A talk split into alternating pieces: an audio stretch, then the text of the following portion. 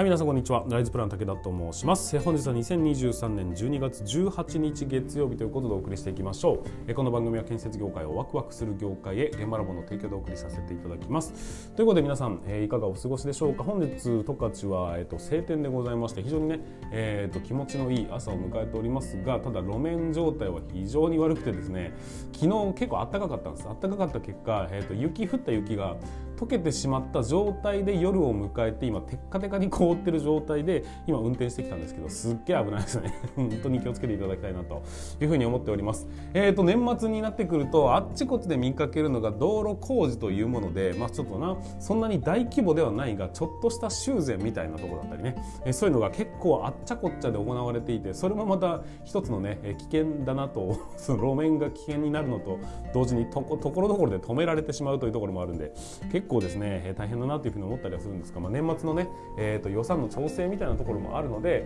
えー、こういうところがそうだな小規模な特にね建設業の、まあ、土木の方に関しましては大切な部分だというふういうふうには思うんですけどもなんかね改めて見ていくと結構なんでしょうかあの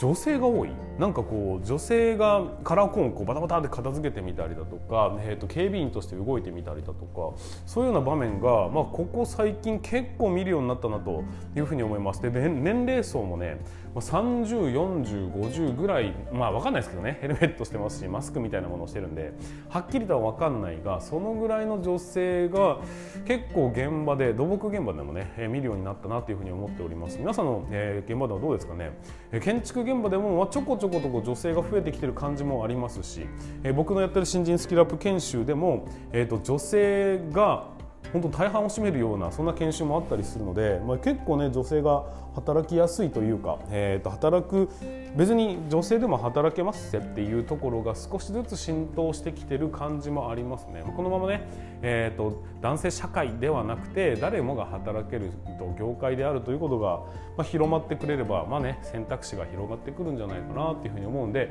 これはまあ非常にいい傾向だと思います。あとは、えーと女性が来た時にこうどうしていいかわからないみたいなね、え、もう男性しかいなかった社会に飛び込んできた時の、え、僕らの戸惑いみたいなものが払拭されれば建設業界はもう少しね滑らかになっていくんじゃないかなっていうふうに思いますんでぜひ皆さん女性だからとか男性だからではなくて仕事がこうだからっていうところから出発できるようになっていただきたいなっていうふうに思っております。はいところでということで本日もスタートしていきますが皆さん準備の方よろしいでしょうかそれでは今日も立ち入り禁止の向こう側へ行ってみましょう。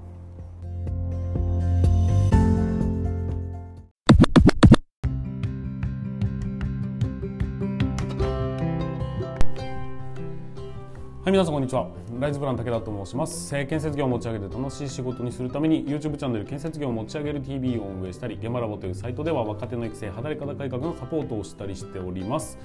はいということで本日もスタートしていきますが本日の本題は何かと言いますと,、えーと、成長できる人間の仕事の選び方っていうそういうようなお話をさせていただきたいと思います、まあ、仕事の選び方ってね、まあ、サラリーマンである以上はなかなか仕事を自分で選ぶということは難しいかもしれませんがだけど時々そういう場面やってきますよねっていうこともありますし何か新しいことを始めようと思った時に出てくるこの迷いこれが、えー、あなたの選択肢じゃな成長を大きく阻んでいる可能性があると。いうふうに思いますのでね、えー、ぜひこの考え方についてお話をさせていただきたいというふうに思っております。そうだな例えばえー、と今の時代でいきますと、まあ、DX を推進するためのなんかわかんないです。DX 推進部とかね、えー、DX なんたらかんたらみたいなそういう新しい部署を今後立ち上げるという会社の中で立ち上げてねどんどん効率化を進めていかなきゃいけないんだとなった時にお前やってみるかって言われた時のこの時の返しですね、えー、ちょっと自信がないですね。なのか、えー、え僕ですか？みたいなことなのか。まあ多分あると思うんですね。あんまりやりたくない仕事というかね、えー、とやったことないからちょっと怖いよねみたいなありますよね。あとはそうだな何か副業を始めようとした時にうん自分ができることは何かなというふうな選択肢から始まっていくというそういうような考え方ありますよねと。まあ、こういうふうに、えー、と考えていく人っていうのは基本的にですねあまり成長速度は速くないんじゃないかなっていうふうに思ったりしております。えー、これはなぜかというと今自分ができることは何かからスタートして自分のやるべきことを決めてしまっているからなんですよ。当たり前の話ですが今自分ができることっていうのはきっと、まあ、明日もできるんです。明後日もできるというふうに思うんです。だから、えーと、できることの中から選んでいくと、まあ、これできるよねっていうふうな、えー、判断、えー、これなら自分でもできそうかどうかっていう判断をしてしまう。結果ですねそれをやり続けたところで新しく何かができるようにはならないっていうのって分かりますかね？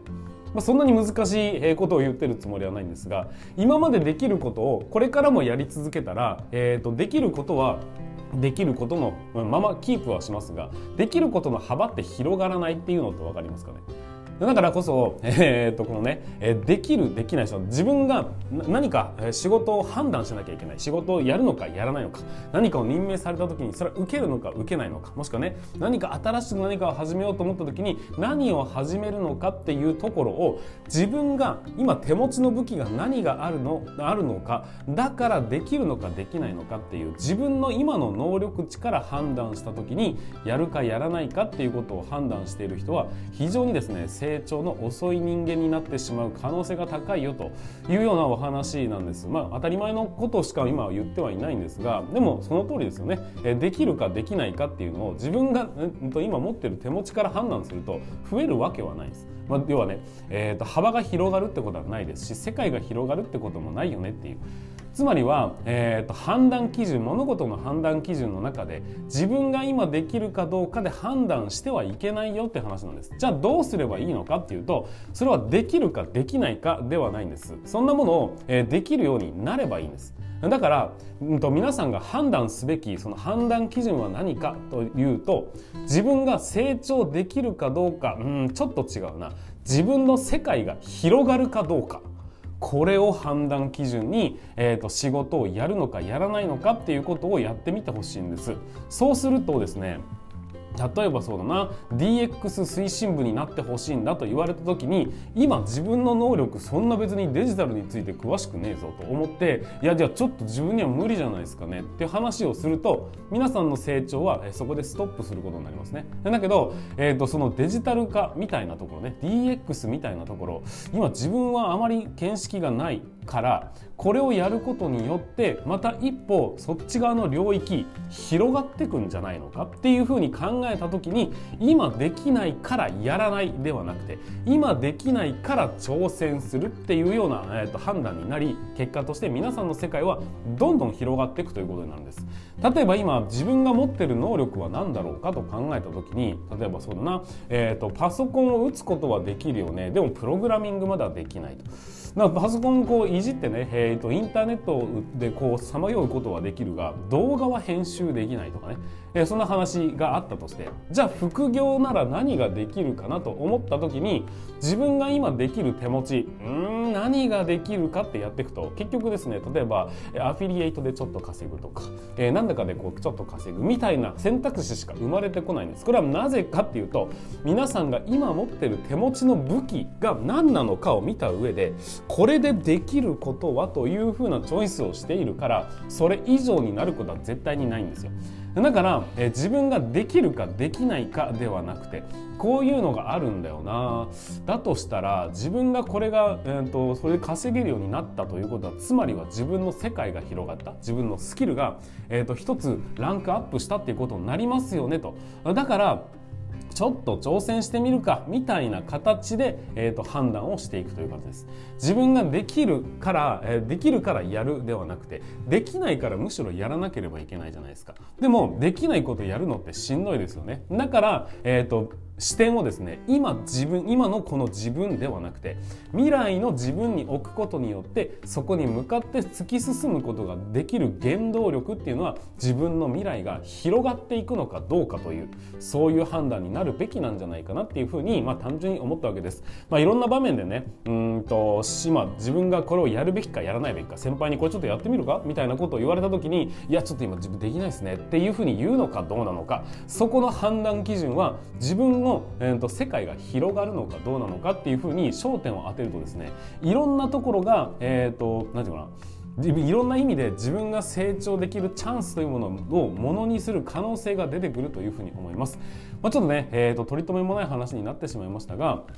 いずれにせよですね、えーと、自分が今できることを何か、えー、自分がこれができるだからこういう世界に飛び込むんだっていうふうな判断をしてしまっている場面ってないでしょうか。自分が今できることから選ぶと所詮ですね世の中の、えーと、人間のスキルなんてこんなたくさんある中で今皆さんが持ってるスキルなんて本当こんなもんだと思うんですよ。僕はもうそうだな。このぐらいです。確かこのですね、えー、なんですけど、えー、そのぐらい、えーと皆さんが見てる世界っていうのは非常に狭くてそれをどんどん広げていくことによってうんと自分はこれしかできない人間なんですではなくてこれとこれとこれができる中で今大切じゃあ今と自分の力を発揮しなきゃいけないのはここだなっていうふうにたくさんの、えーと、知っているものの中から選ぶ方が幸せにより近づくような気がしません、ね、豊かな、えーと、生活をするという意味でいくとやっぱりですね、えーと、一つのか細い道よりもたくさんの選択肢から自由に選ぶことができた方が、えー、人生生きやすいよねってイージーだよねっていうふうに思ったりします。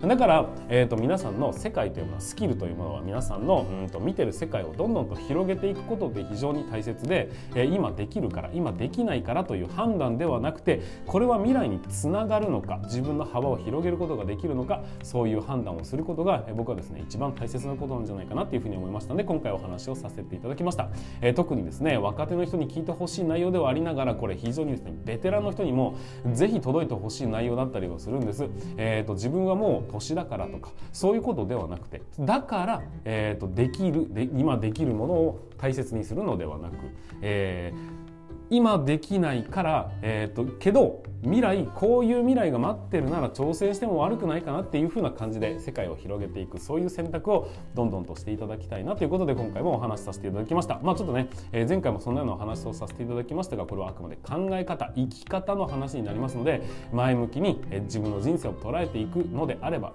やっぱり今から出発するのではなく未来を見た上で自分は今どうすべきなのかっていう風な判断を逆、えーと、逆算思考っていうんですかね、えー、それをどんどんどん鍛えていく、うん、意識的に進めていくことにより皆さんの、えーと、成長はどんどん加速していくというふうに思いますのでぜひ参考にしてみていただきたいなというふうに思っております。はいということで本日も最後までご視聴いただきましてありがとうございました。また次回の放送でお会いいたしましょう。それではそれでは全国の建設業の皆様本日もご安全に。